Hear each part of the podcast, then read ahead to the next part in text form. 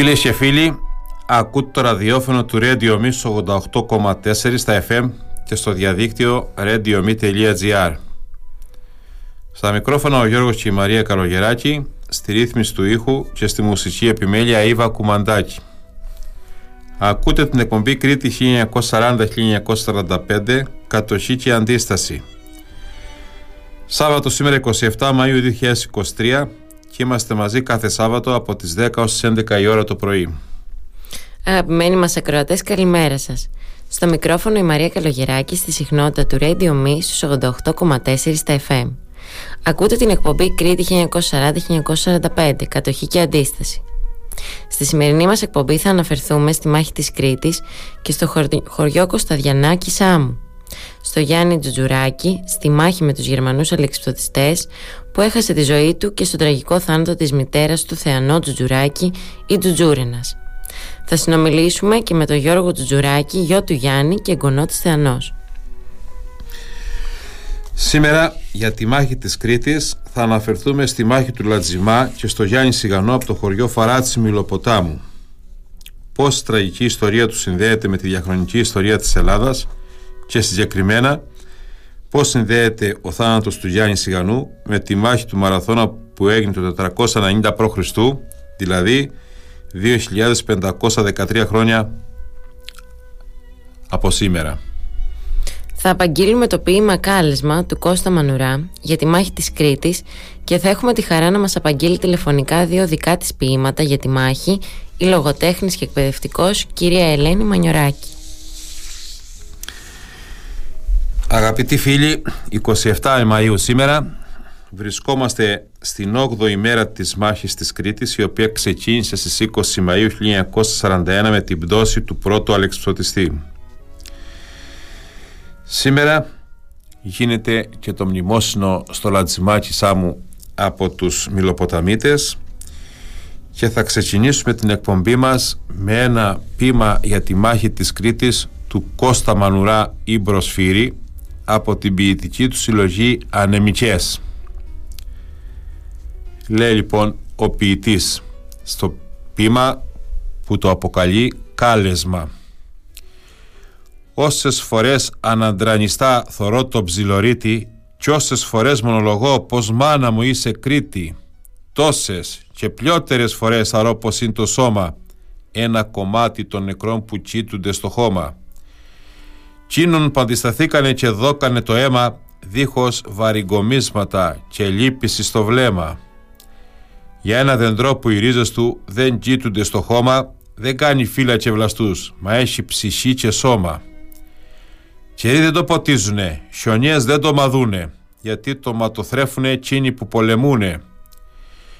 Κι ό,τι να δώσουν το κορμί γίνεται αθώς και βγαίνει πάνω στα λίγη στο δεντρό και αθάνατος πομένη και λογή της ελευθεριάς το δέντρο αναθαρεύγει κάνει ασκιανό και ποιος θνητός να κάσει δεν ζηλεύγει. Κάθε που βγω στα πλάγια σου γέροντα ψιλορίτη και σου σου μοιάσω ολόσωμη τη γη σου μάνα Κρήτη σαν από ψήθυρο γρικό εκείνο το κάλεσμά σου που κάνες Κρήτη να ντυθούν αντάρτες στα παιδιά σου. Όταν με σιδερά φτερά πετάξαν στους ουρανούς σου οι ναζιστές στην κατοχή να διώξουν τσαϊτούς σου για δες μωρέ πρωτόγνωρα πουλιά που φτερουγίζουν και έχουνε μαύρη τη θωριά και θάνατο σκορπίζουν. Δεν εμισέψαν ποκλαδί και τέρι δεν γυρένε και λαϊδισμό δεν κάνουνε, φωλιές δεν μας τορένε. Ήντα κοντό γυρεύουνε με τσαφωνιά την όψη. Τάξε πως είναι ο χάροντας και ήρθε ζωή να κόψει. Πείτε μανάδες μια ευχή, τσιγιούς να συντροφεύει. Αφείτε γέρι τσαρμενιές, μα η λογική μισεύει. Αφήτε νιέ στο πέταλο και τους εβδά τη στράτα. Τη γη μου μαυροντίνουνε το γερμανόν φουσάτα. Κι εσείς οι γριές αφήσετε τσιρόκα στο μεράκι. Κοινιές μανάδες των παιδιών το τρυφερό κανάκι. Άστε βοσκή την αρμεγιά, γραμματική την πένα. Κι εσείς αρχοντοπούλες μου τη διαμαντένια χτένα. Όλοι ζωστείτε τα άρματα, γέρι μικρή μεγάλη. Μπείτε μπροστάριδες εσείς και ο θειός θα δώσει πάλι. Κι ένε μωρέ το μάλεμε και μπήκανε στο κάστρο. Πατήσανε το ρέθεμνος, της αρχοντοσύνης τάστρο. Μην το δεχτείτε ο Γιαννή κι όλα τα θαριτά μου. Επάνω σας τα πόθεκα, λιοντόκορμα παιδιά μου. Ρεθεμιανή που ταρκαδιού η φλόγα σας εφτάνει, να παραδειγματίζεστε θεριά να σας εκάνει. Πιάστε μπαρού τη φακιανή, χανιώτε στα μαχαίρια. Λασιθιανή και καστρινή, μονιάσετε τα χέρια. Κίνο τον όρκο το βαρύ δώσατε πάλι γη μου. Γη λευτεριά γη θάνατο μέσα στη μαύρη γη μου.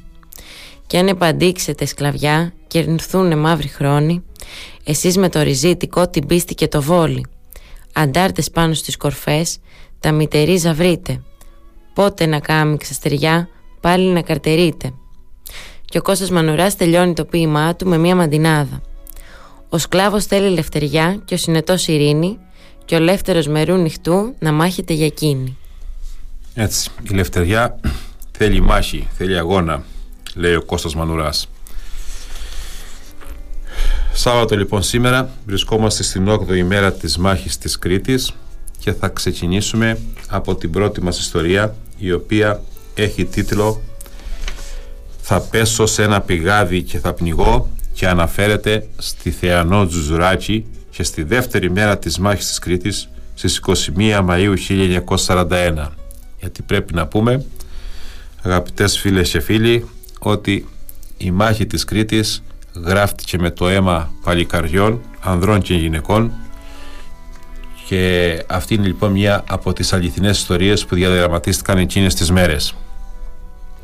Στις 21 Μαΐου 1941, δεύτερη μέρα της πτώσης των αλεξιπτοδιστών στην Κρήτη, στο χωριό Πλακάλωνα Κισάμου, Κρήτες ελεύθεροι σκοπευτές έδωσαν μάχη με τους Γερμανούς. Στη μάχη σκοτώθηκαν τρία παλικάρια. Ο Γιάννης Τζουράκης από το χωριό Κωνσταδιανά, ο Δημήτρης Πατεράκης από το χωριό Νοπίγια και ο Δημήτρης Βαβουλές από το χωριό Στροβλές. Ο Γιάννης Τζουτζουράκης ήταν μοναχοπέδι. Ο ίδιος είχε παντρευτεί και απέκτησε 7 παιδιά. Στο Ελληνοϊταλικό πόλεμο η μητέρα του Γιάννη δεν ήθελε ο γιος της να πάρει μέρος και να σκοτωθεί. Αν πας και σκοτωθείς του έλεγε θα πέσω σε ένα πηγάδι και θα πνιγώ. Ο Γιάννης λόγω της πολυτεχνίας του δεν επιστρατεύτηκε. Στη μάχη της Κρήτης όμως πήρε αμέσως τα όπλα να πολεμήσει τους εχθρούς της πατρίδας του και έπεσε νεκρός. Η μητέρα του Θεανό μόλις έμαθε το χαμό του παιδιού της κατευθύνθηκε σε ένα πηγάδι στην αγροτική περιοχή των Κωνσταδιανών. Δεν άντεξε το θάνατο του γιού της και έπεσε στο πηγάδι και πνίγηκε. Ε, κυρία Ήβα, να βάλουμε το πρώτο μας τραγούδι πριν συνεχίσουμε αυτή τη δραματική ιστορία.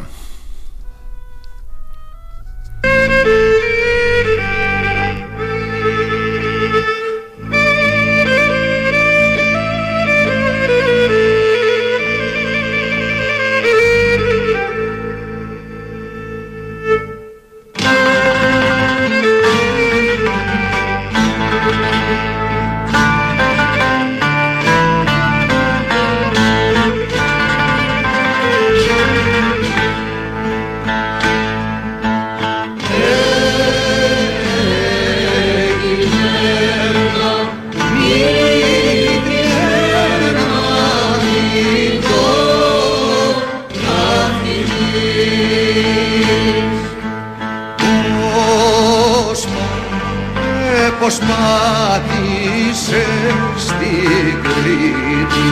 Κόσμαν, ε, πως στην Κρήτη.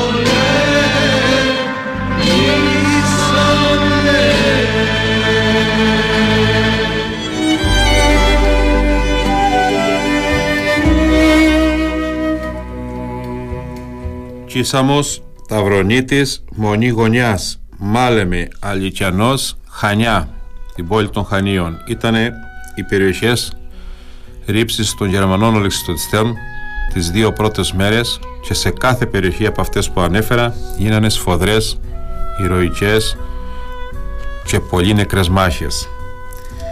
Στις 21 λοιπόν Μαΐου γίνεται η μάχη στα Πλακάλωνα. Σε αυτήν τη μάχη σκοτώνονται τέσσερα παλικάρια. Ο Δημήτρης Βαβουλές από το χωριό Στροβλές, ο Δημήτρης Πατεράκης από τα χωριό Νοπίγια και ο Ιωάννης Τζουτζουράκης από το χωριό Κωνσταδιανά. Τρία παλικάρια, όχι τέσσερα, συγγνώμη. Τα Κωνσταδιανά είναι μια περιοχή κοντά στο Καστέλ Κισάμου, εκεί που έγιναν, είπαμε, πολλές και σκληρές μάχες. Το σχολικό έτος 2001-2002 οι μαθητές του τμήματος Γ1 του Γυμνασίου Κολυμβαρίου με την καθοδήγηση της καθηγήτριάς τους κυρίας Κουφογιανάκη υλοποίησαν μια εργασία 16 σελίδων με τίτλο «Η μάχη της Κρήτης και η αντίσταση μέσα από τα μνημεία της περιοχής μας». Στην εργασία τους η τρίτη ομάδα των μαθητών Καμιλάκη Κλεάνθη, Κωνσταντακάκης Ανδρέας, Λεβάκης Γιάννης, Λεμενιτάκης Χαρίλαος, Λουλαδάκη Αργυρό και Λιβιάκη Αποστολία μελέτησαν και παρουσίασαν το μνημείο των Πλακαλώνων. Στα Πλακάλωνα είπαμε ότι έγινε η μάχη στις 21 Μαΐου όπου σκοτώθηκε ο Γιάννης Τζουτζουράκης. Γράφουν λοιπόν οι μαθητές για την Θεανό Τζουτζουράκη.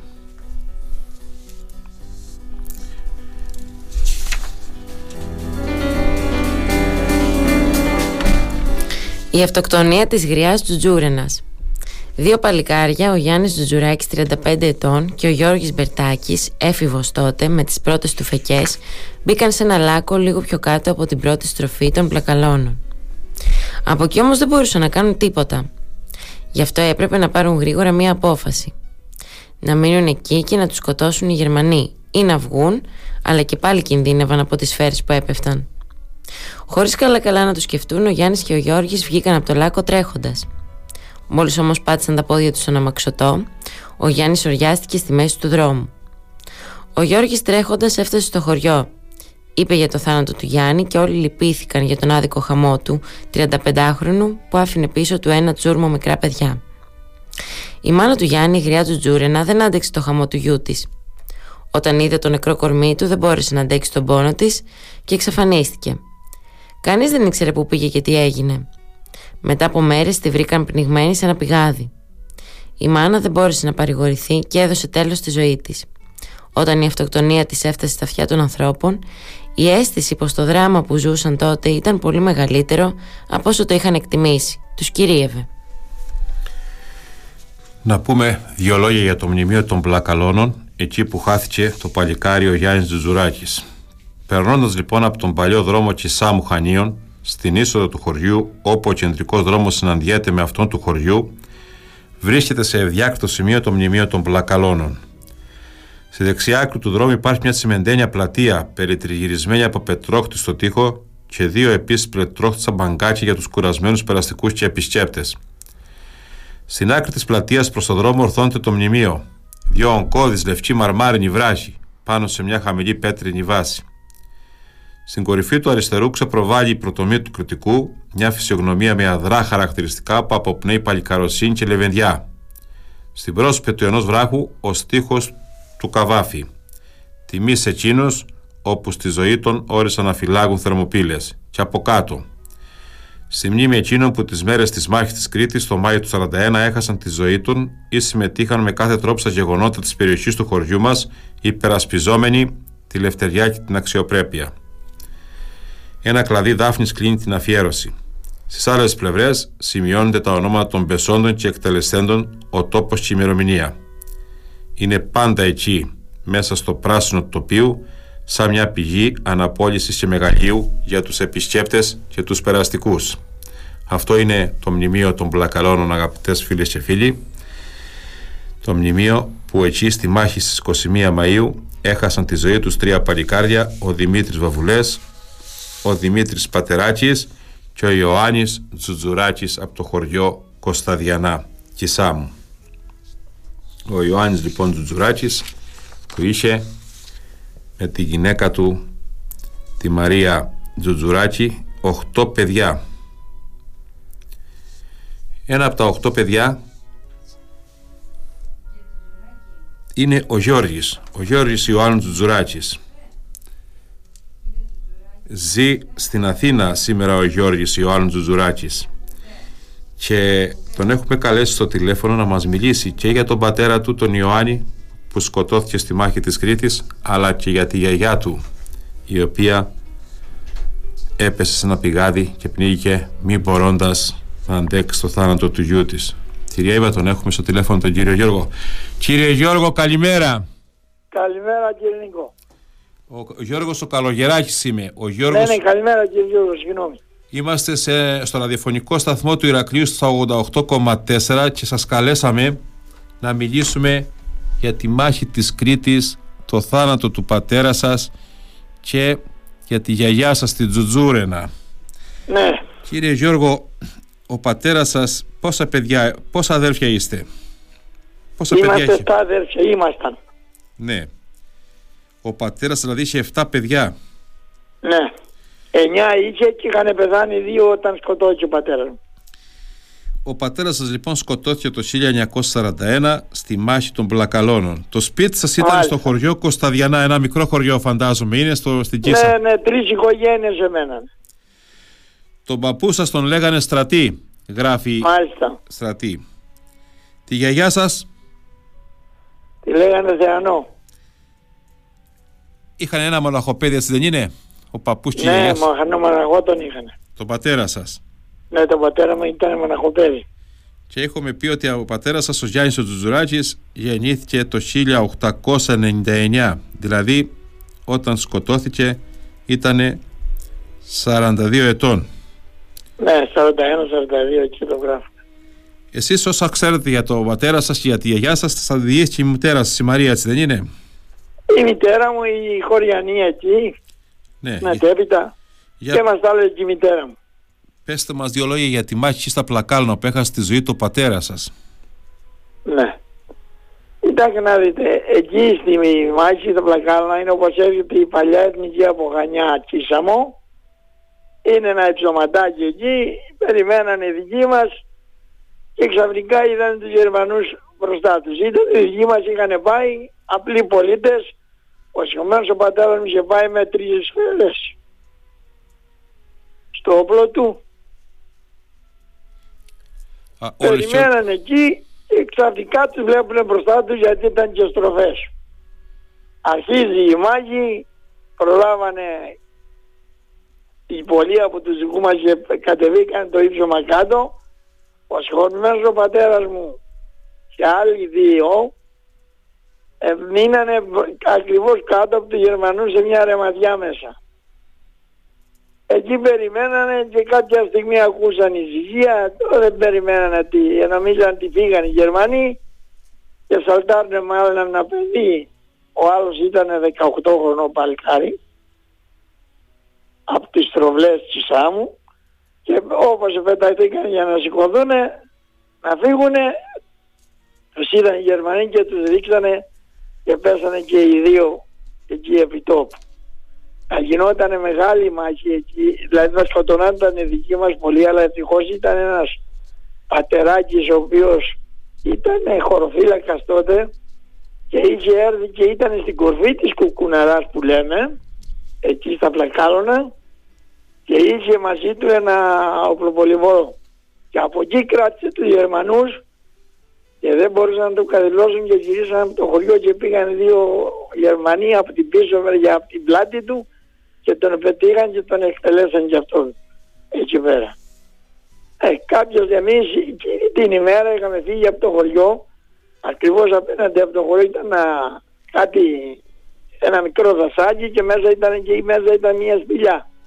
Εκεί είχαμε πάει και οι τρεις γειτονιές, οι, οι τέσσερις πέντε οικογένειες που ήμασταν. Με τα παιδιά όλοι εκεί ήμασταν κρυμμένοι στη σπηλιά εκεί. Και εκεί ήρθε κάποιος από τα Βλαγάλα και έρχεται και κατεβαίνει σκοτώσει ο Γιαννάκης. Σκοτώσαν το Γιαννάκη. Τον πατέρα σας. Έτσι λοιπόν στη σπηλιά μαθαίνετε, μαθαίνετε ότι ο Έτσι πατέρας... λέγανε τον πατέρα μου. Μάλιστα. Ε, και λέει, συγχωρημένη μάνα μου, θα πάω να τον πάρω πώς θα πάνε και λέει μια γειτονιά, εγώ θα πάω μαζί. Λέει και ο κύριος που ήρθε και ψηφοβίδε και εγώ θα βοηθήσω. Και πήγαν αφήσαν τους υπόλοιπους χωριανούς εκεί στο σπηλιά. Αλλά η γιαγιά μου, η κυρία του Ζούρεντα, Η γιαγιά σου η Θεανό είχε ένα παιδί Ναι. αυτόν και σκοτώθηκε. Ναι, το άκουσε.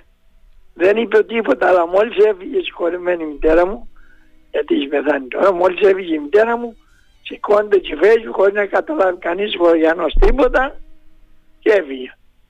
Γυρίζοντας η μητέρα μου που πήγε και έβερε τον πατέρα μου και τον ακυδέψανε, ε, γυρίζοντας στη σπηλιά λέει πού είναι η πέδρα, μάλλον όταν πήγαν να κυδέψουν τον πατέρα μου ήταν δίπλα και η εκκλησία.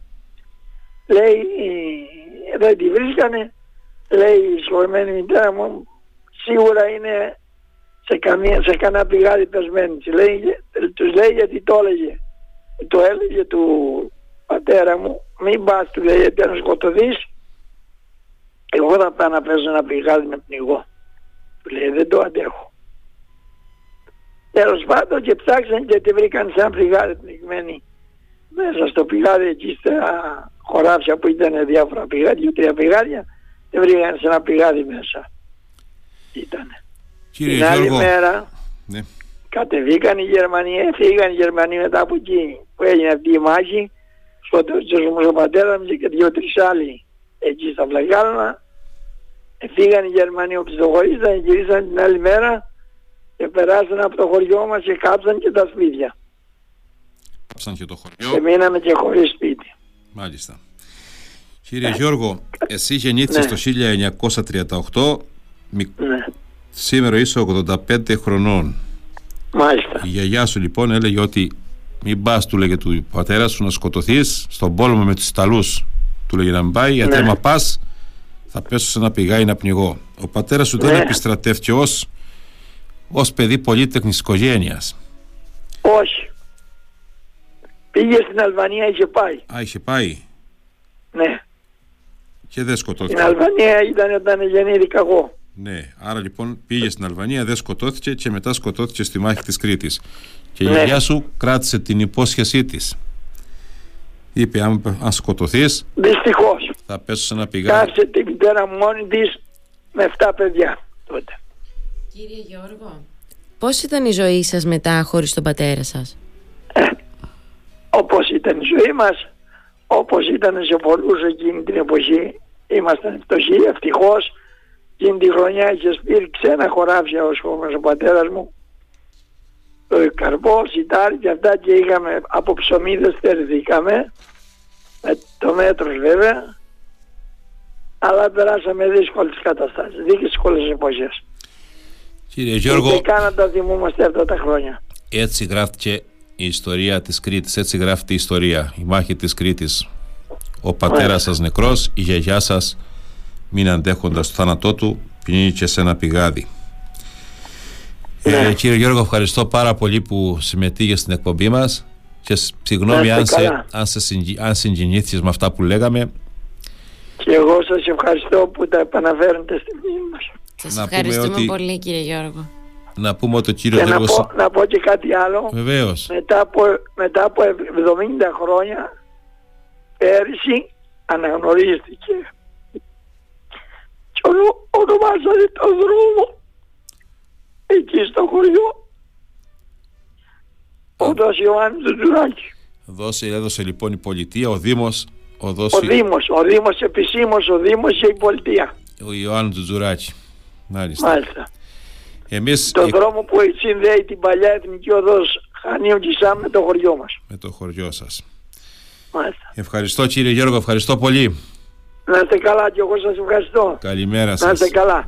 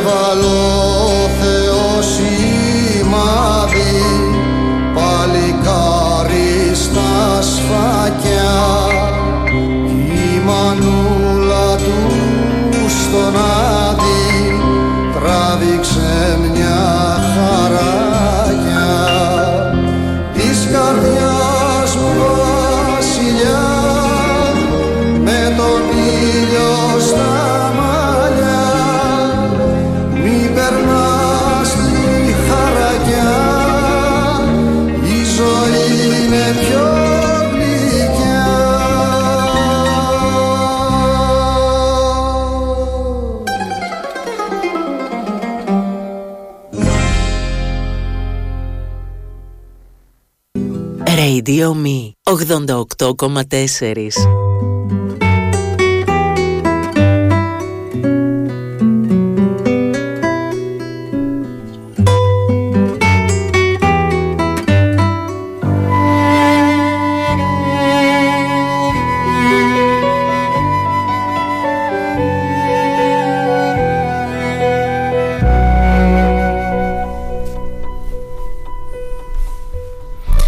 Έχουμε τη χαρά να συνομιλούμε με την κυρία Ελένη Μανιωράκη, λογοτέχνη και εκπαιδευτικό. Κυρία Ελένη, καλημέρα σας. Καλημέρα, καλημέρα. Έχω μπροστά μου το βιβλίο σας «Η Ελλά σε άλλο και ούτως και άλλος», Ναι, στο οποίο γράφετε δύο ποίηματα για τη μάχη της Κρήτης. ναι. Μπορείτε να μας τα πείτε; Βεβαίως. Γι' αυτό είμαι εδώ. λοιπόν, κατά πόσο θα ικανοποιήσω το αναγνωστό το κοινό, δεν ξέρω, γιατί είμαι λίγο βραχνιασμένη, αλλά θα προσπαθήσω. Λοιπόν, η μάχη της Κρήτης.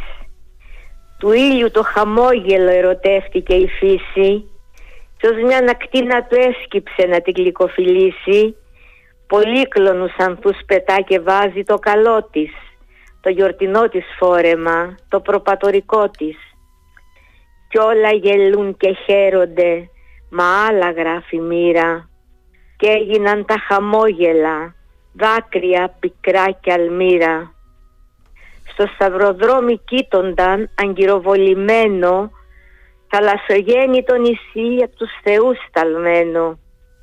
Η Κρήτη, η ηλιογέννητη νύμφη των εσπερίδων επόαζε στους κόρφους της το σπέρμα των ελπίδων σε εποχές δυσβάστακτης φασιστικής μανίας που την Ελλάδα τύλιξε ο σκοτεινός μανδύας του θάνατου, της κατοχής, της πείνας, του πολέμου κι άλλα δεινά απάνθρωπα πως τ' άντεξε Θεέ μου. Και ενώ η Κρήτη ελεύθερη συνέντραμε στη μάνα με παλικάρια σταυρετούς και με ευχές συνάμα από αέρος έφτασε με τα φτερά τα νέμου στου μήνο ατάξιο νησί το χέρι του πολέμου. Σαν το θεριό που πιάνεται σε ύπουλη παγίδα και να γλιτώσει ούτε μια δεν τούμινε ελπίδα έτσι παλεύει ο κριτικός θεριό παγιδευμένο με τον προγόνον τάλμπουρα στο στήθι του ζωσμένο. Δεκαοκτάχρονα παιδιά, γριές γυναίκες γέροι τους Χίτλερ υποδέχτηκαν το επίλεκτο ασκέρι. Πολύχρωμος ο θάνατος στις πλάτες των χρωμάτων και νόθεψε την άνοιξη η ύβη των αιμάτων. Η λύρα η γλυκόλαλη της Κρήτης ευουβάθη, ο θάνατος τριάμβευσε και η ελευθεριά εχάθη. Μα οι κριτικοί απέδειξαν στον άγριο μακελάρι της ανδριοσύνης την πηγή και της φυλής τη χάρη πεώνες κι αγκουβάλισαν σκλαβιές και επαναστάσεις των κριτικών η λεβεντιά έφερνε αναστάσεις. Ανακλαδίστηκε η γης και ο κόσμος εφωτίστη βλέποντας την παλικαριά το θάρρος και την πίστη. Σε ιδανικά αιώνια απέτρεψαν τη φυλή μας και αλόβητη την εθνική κρατούν συνείδησή μας. Έτσι και τώρα από τη γωνιά όρατη ιστορία τα έργα κριτών σημείωσες του κόσμου τα βιβλία. Σχέτε, βρυχάτε και βοάει η βονή του ψιλορίτη. Γεια σου αφέντρα της καρδιάς, λιονταρωμάνα Κρήτη. Να μας πείτε και το άλλο ποίημα. Ναι, να βάλω ένα. Εντάξει.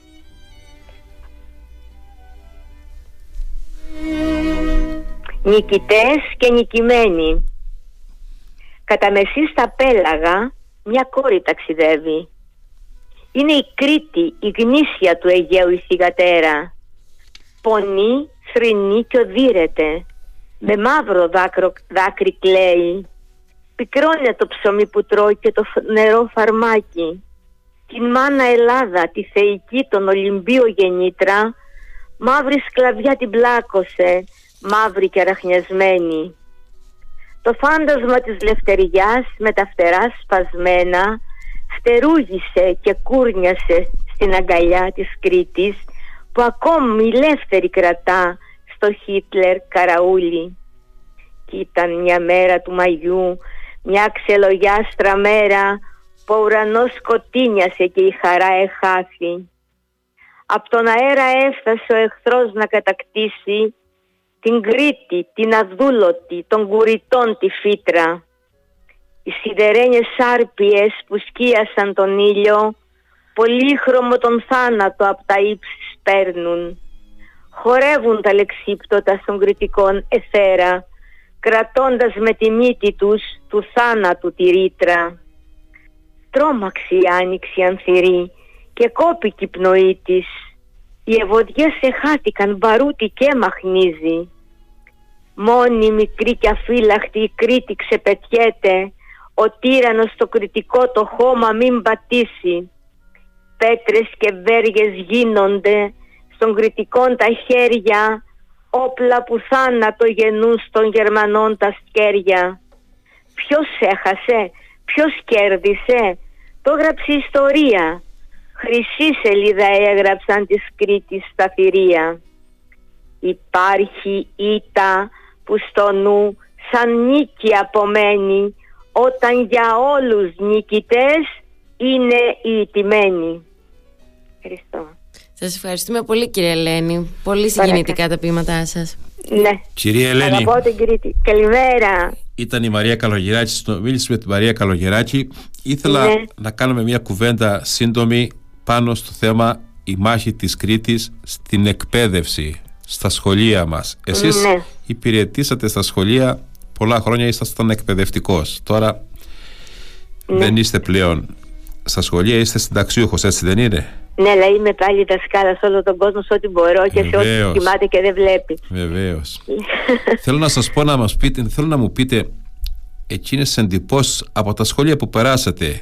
Η μάχη της Κρήτης διδάσκονταν. Πώς τα παιδιά πώς την εκλάμβαναν; Ήταν, ήταν ανύπαρκτη στα σχολεία της, Λάρκο που δίδαξα στην Ελλάδα τέλος πάντων και στην Αθήνα εκείνη, εκείνη την ημέρα ούτε καν δεν υπήρχε πουθενά δεν λέγαμε τίποτα. Και εμείς φταίμε δεν ξέρω κατά πόσο γιατί τώρα ε, τα τελευταία χρόνια εγώ ξεκίνησα και, ε, ε, και την γιόρταζα τη μάχη της Κρήτης. Ε, όμως ήταν, δεν, δεν, υπάρχει, δεν υπήρχε πουθενά ούτε στα βιβλία εκτός αν υπήρχε στα βιβλία της 3ης-4ης τάξης αν υπήρχε καμιά σελίδα η γιορτή όμως ποτέ καμιά και αναφορά ποτέ καμιά ούτε το Υπουργείο ούτε από τα, τα γραφεία ούτε από εμάς για τη μάχη της Κρήτης. Όταν ήρθα στην Κρήτη είδα ότι υπήρχε ειδικό μάθημα για την τοπική ιστορία και μ' άρεσε πάρα πολύ ε, όταν λοιπόν στην Κρήτη ήρθαμε χωρίς να είναι αργία, ποτέ δεν έγινε αργία η μάχη της Κρήτης, πάντα τη γιορτάζαμε. Έκανα εδώ 11 χρόνια, στην Κρήτη τα τελευταία μου χρόνια, πάντα γιορτάζαμε μεγαλοπρεπώς και ε, ε, θέλαμε να βάλουμε στα παιδιά μας μέσα αυτό το πατριωτικό συνέστημα που τίνει να εκλείψει τεχνιόντως. Αυτό το συνέστημα ποιοι είναι οι πρόγονοί μας, ποιοι μας γέννησαν, ποια, ποια είναι η χώρα μας, ποιο είναι το νησί μας, ποια είναι η ιστορία μας που χάνονται. Χάνονται σιγά σιγά και σβήνουν, η νέα γενιά δεν γνωρίζει τίποτα. Εμείς οι πιο παλιοί δάσκαλοι διδάξαμε, κάναμε γιορτές, εθνικές γιορτές, ε, στολίζαμε το σχολείο με δάφνες, με μυρτιές, δηλαδή δίναμε ένα τόνο πατριωτικό στο σχολείο μας εκείνη τη μέρα. Άρεσε τόσος στα παιδιά πάντα περιμένανε αυτή τη μέρα, πάντα ξέρανε ότι θα γιορτάζουμε. Δηλαδή το σχολείο μου, αλλά και τα υπόλοιπα σχολεία γιορτάζανε. Μάλιστα. Λοιπόν, σήμερα ξέρετε ότι για τη μάχη της Κρήτης, στο βιβλίο της έκτης Δημοτικού που διδάσκουμε την ιστορία της νεότερης Ελλάδας, αφιερώνει πέντε σειρές και μία φωτογραφία. Κυρία Ελένη, σας ευχαριστώ πάρα πολύ. Για τις... Εγώ σας ευχαριστώ πάρα πολύ. Να καλά. Για άλλη φορά έχω ένα ποίημα γράψει για τον Αντώνη τον Ζωηδάκη θα κάνουμε, Αν έχετε κάποιο θα χρόνο. κάνουμε μια ειδική εκπομπή για μια, ένα άλλο Σαββάτο που θα σας καλέσουν να έρθετε εδώ στην εκπομπή μας. Εντάξει, εντάξει. Καλά, ευχαριστώ πολύ. πολύ. Ευχαριστούμε και πολύ, και τη Μαρία την Καλογεράκη. Μαρία μου, σε ευχαριστώ πολύ πολύ. Και εμείς σας Καλημέρα να έχετε. Επίσης. Γεια, γεια.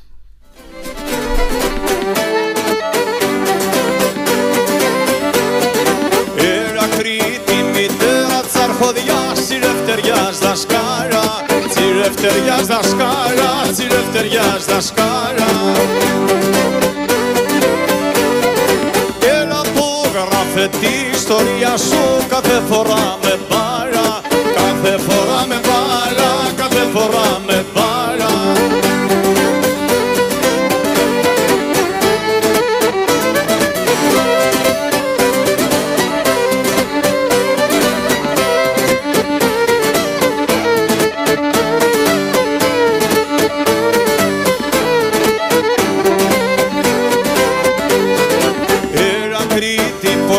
Σαν το δείχνω τα βονά σου. Το δείχνω τα βονά σου Το δείχνω τα βονά σου.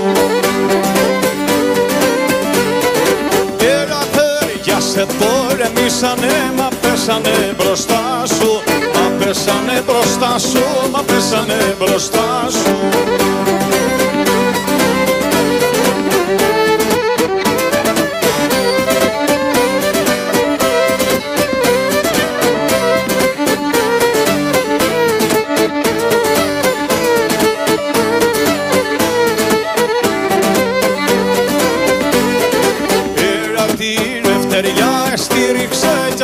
ποιος δεν ξέρει Κι αν μάθω ποιος δεν ξέρει Κι αν μάθω ποιος δεν ξέρει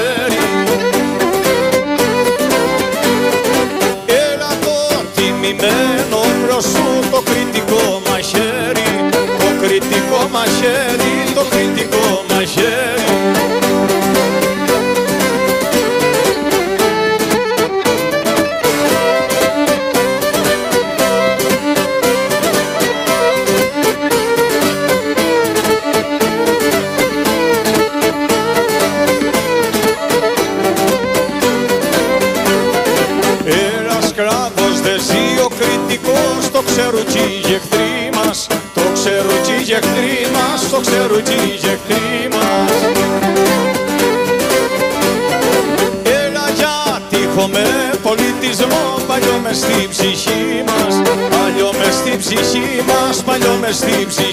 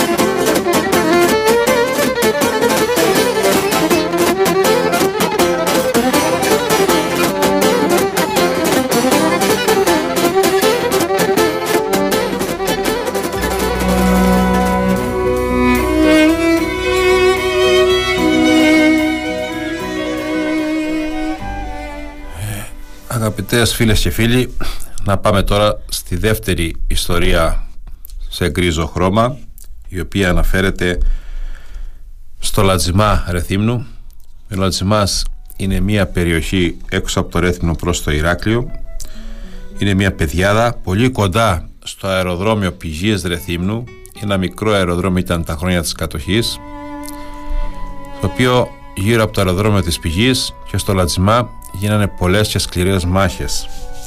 Οι μάχες στο Λατζιμά κράτησαν 10 μέρες από την πρώτη μέρα ως τις 29 Μαΐου. Στις 29 Μαΐου οι Γερμανοί κατέλαβαν και την περιοχή και προχώρησαν προς το Ηράκλειο. Είχαν καταλάβει ήδη την Ταχανιά και το Ρέθυμνο.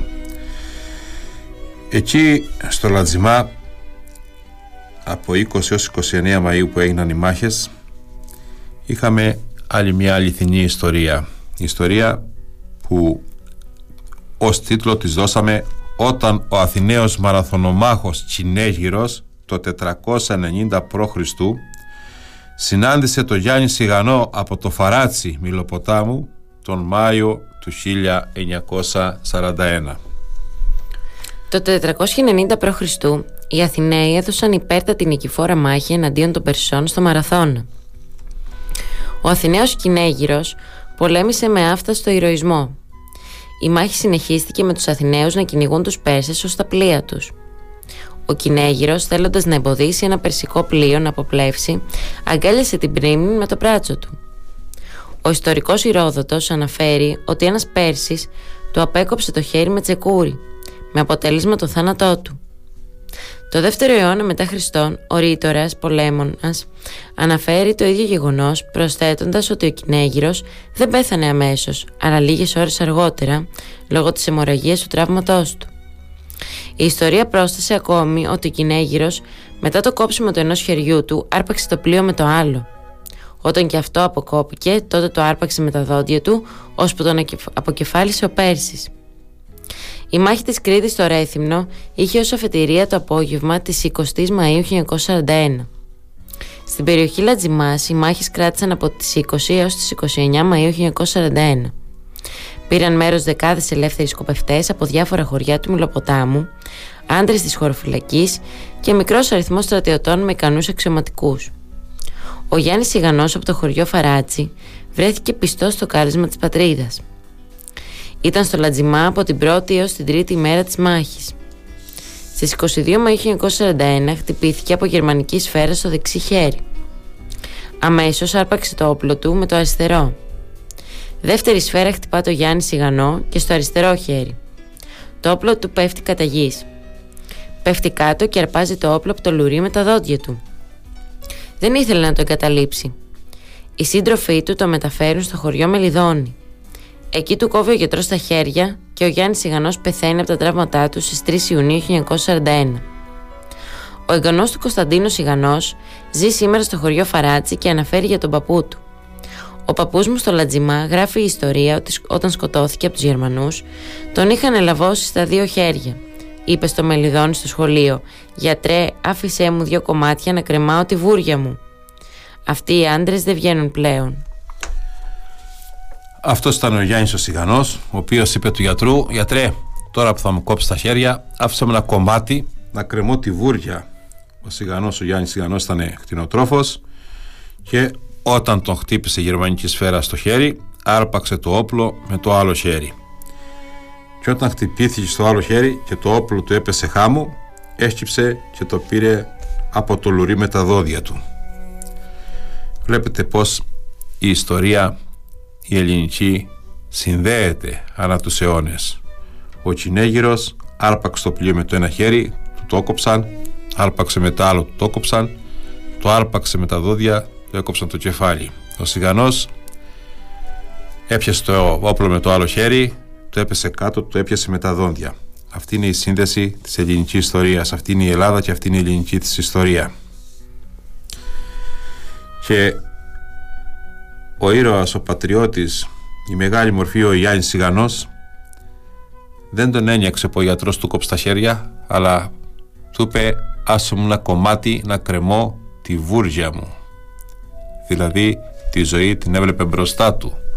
Ήθελε να συνεχίσει τη ζωή του να κρεμά τη βούρια του. Σήμερα στο χωριό στην περιοχή του Λασμά υπάρχει το μνημείο των ηρώων της μάχης και σήμερα οι Μιλοποταμίτες ανά την Ελλάδα, δηλαδή και στο Μιλοπόταμο και ο Σύλλογος Μιλοποταμιτών Αθηνών τιμά αυτή τη μάχη. Σήμερα Σάββατο σε 11 η ώρα. Τιμάται η μάχη του Λατζιμά. Στον Λατζιμά να πω δύο λόγια για αυτή τη μάχη. Η ρήψη λοιπόν των Γερμανών αλεξιωτιστών στην περιοχή του Λατζιμά είχε ως στόχο την κατάληψη του αεροδρομίου πηγής Δρεθύμνου που βρίσκονταν στην εγκύτερη περιοχή. Στο Λατζιμά ρίχκαν ο τρίτος λόγο και ο λόγο διοικήσεως του δευτέρου τάγματος των Γερμανών αλεξιπτωτιστών. Επικεφαλής των Γερμανών που επιχείρησαν επί 10 ημέρες στο Λατζιμά και είχαν ξεκινήσει από το αεροδρόμιο των Μεγάρων Αττικής, ο ταγματάρχης Χάνς Κρόχ, ένας σκληρός φασίστας και ναζιστής Γερμανός. Ο έγκριτος ιστορικός ερευνητής και συγγραφέας Μάρκος Πολιουδάκης αναφέρει 32 μιλοποταμίτες που σκοτώθηκαν στη μάχη του Λατζιμά αξίζει και τους πρέπει η μνήμα των ονομάτων τους. Αλεξανδράτης Νικόλαος του Γεωργίου από το χωριό Ρουμελή. Αντωνάτης Νικόλαος του Ιωάννου από το χωριό Καλανδαρέ. Αποστολάτης Κωνσταντίνος του Εμμανουήλ από χωριό Ομάλα. Βασιλάκης Ευάγγελος του Χρήστου από το χωριό Αλφά. Βασάλος Δημήτριος του Γεωργίου από τον Αλφά. Φεργάκης Χρήστος του Γεωργίου από το χωριό Πάνορμο Γαλιάκης Δημήτρης του Κωνσταντίνου από τα Πηγουνιανά.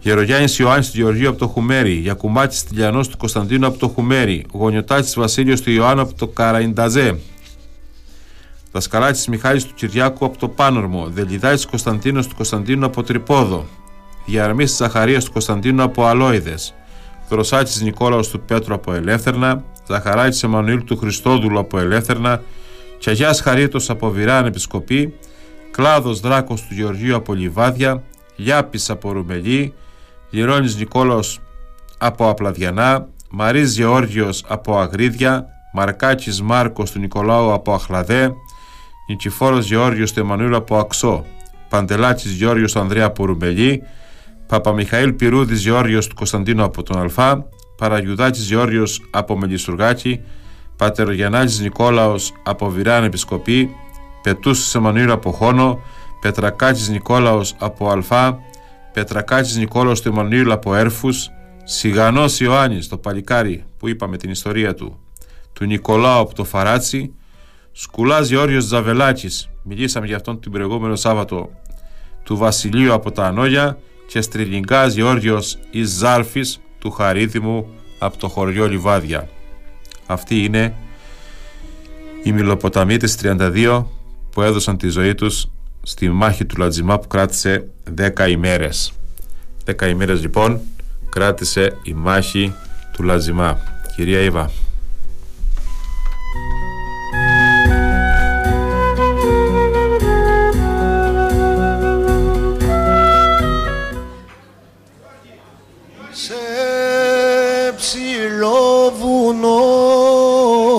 Σερί ζημιών.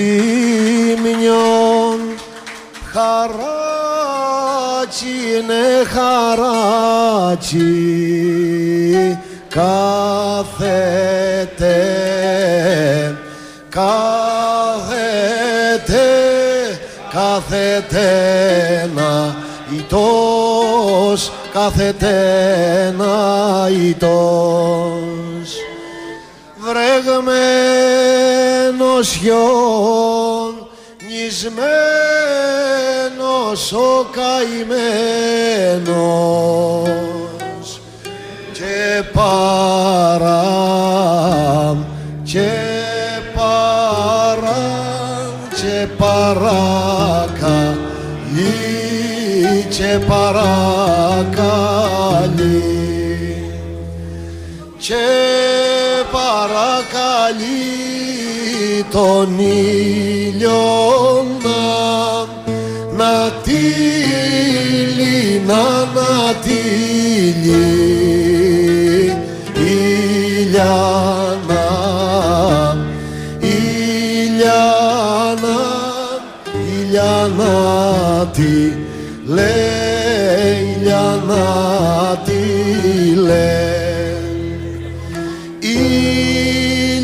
να τη λέει ηλιέ λάμψε και δω λάμψε και δώσ' μου για να λιώ για να λιώ για να λιώσουν ναι για να λιώσουνε. τα χιόνια απ' τα φτερά μου, τα φτερά μου και τα γκρου και τα γκρου και τα γκρούστα λα και τα γκρούστα. λα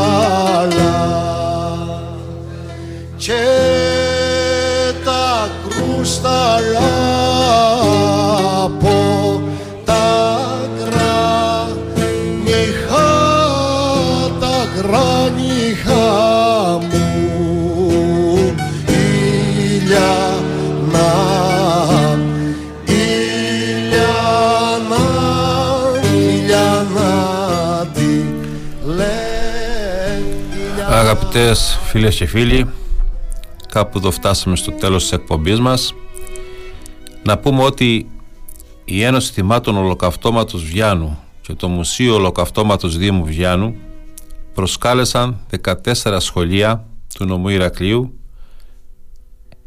να πάρουν μέρος σε μια έκθεση ζωγραφικής με θέμα τη μάχη της Κρήτης. Και τα 14 σχολεία ανταποκρίθηκαν, τα παιδιά ζωγράφησαν μαθητές της 5ης και 6ης και βρίσκονται τώρα στο Μουσείο Ολοκαυτώματος Βιάννου 350 έργα των παιδιών. Για αυτή τη δράση των παιδιών θα μιλήσουμε και θα αφιερώσουμε την εκπομπή του άλλου Σαββάτου. Οι μαθητές ζωγραφίζουν για τη μάχη της Κρήτης. Ε, μέχρι το άλλο Σάββατο λοιπόν να είστε καλά. Σας εύχομαι ένα καλό Σαββατοκύριακο Αγαπητοί μας ακροατές, σας ευχαριστούμε πολύ. Αναμενώ, ανανεώνουμε το ραντεβού μας το επόμενο Σάββατο στη συχνότητα του Radio Me 88,4 στα FM και στο διαδίκτυο radiome.gr. Από εμάς να έχετε ένα όρφο Σαββατοκύριακο.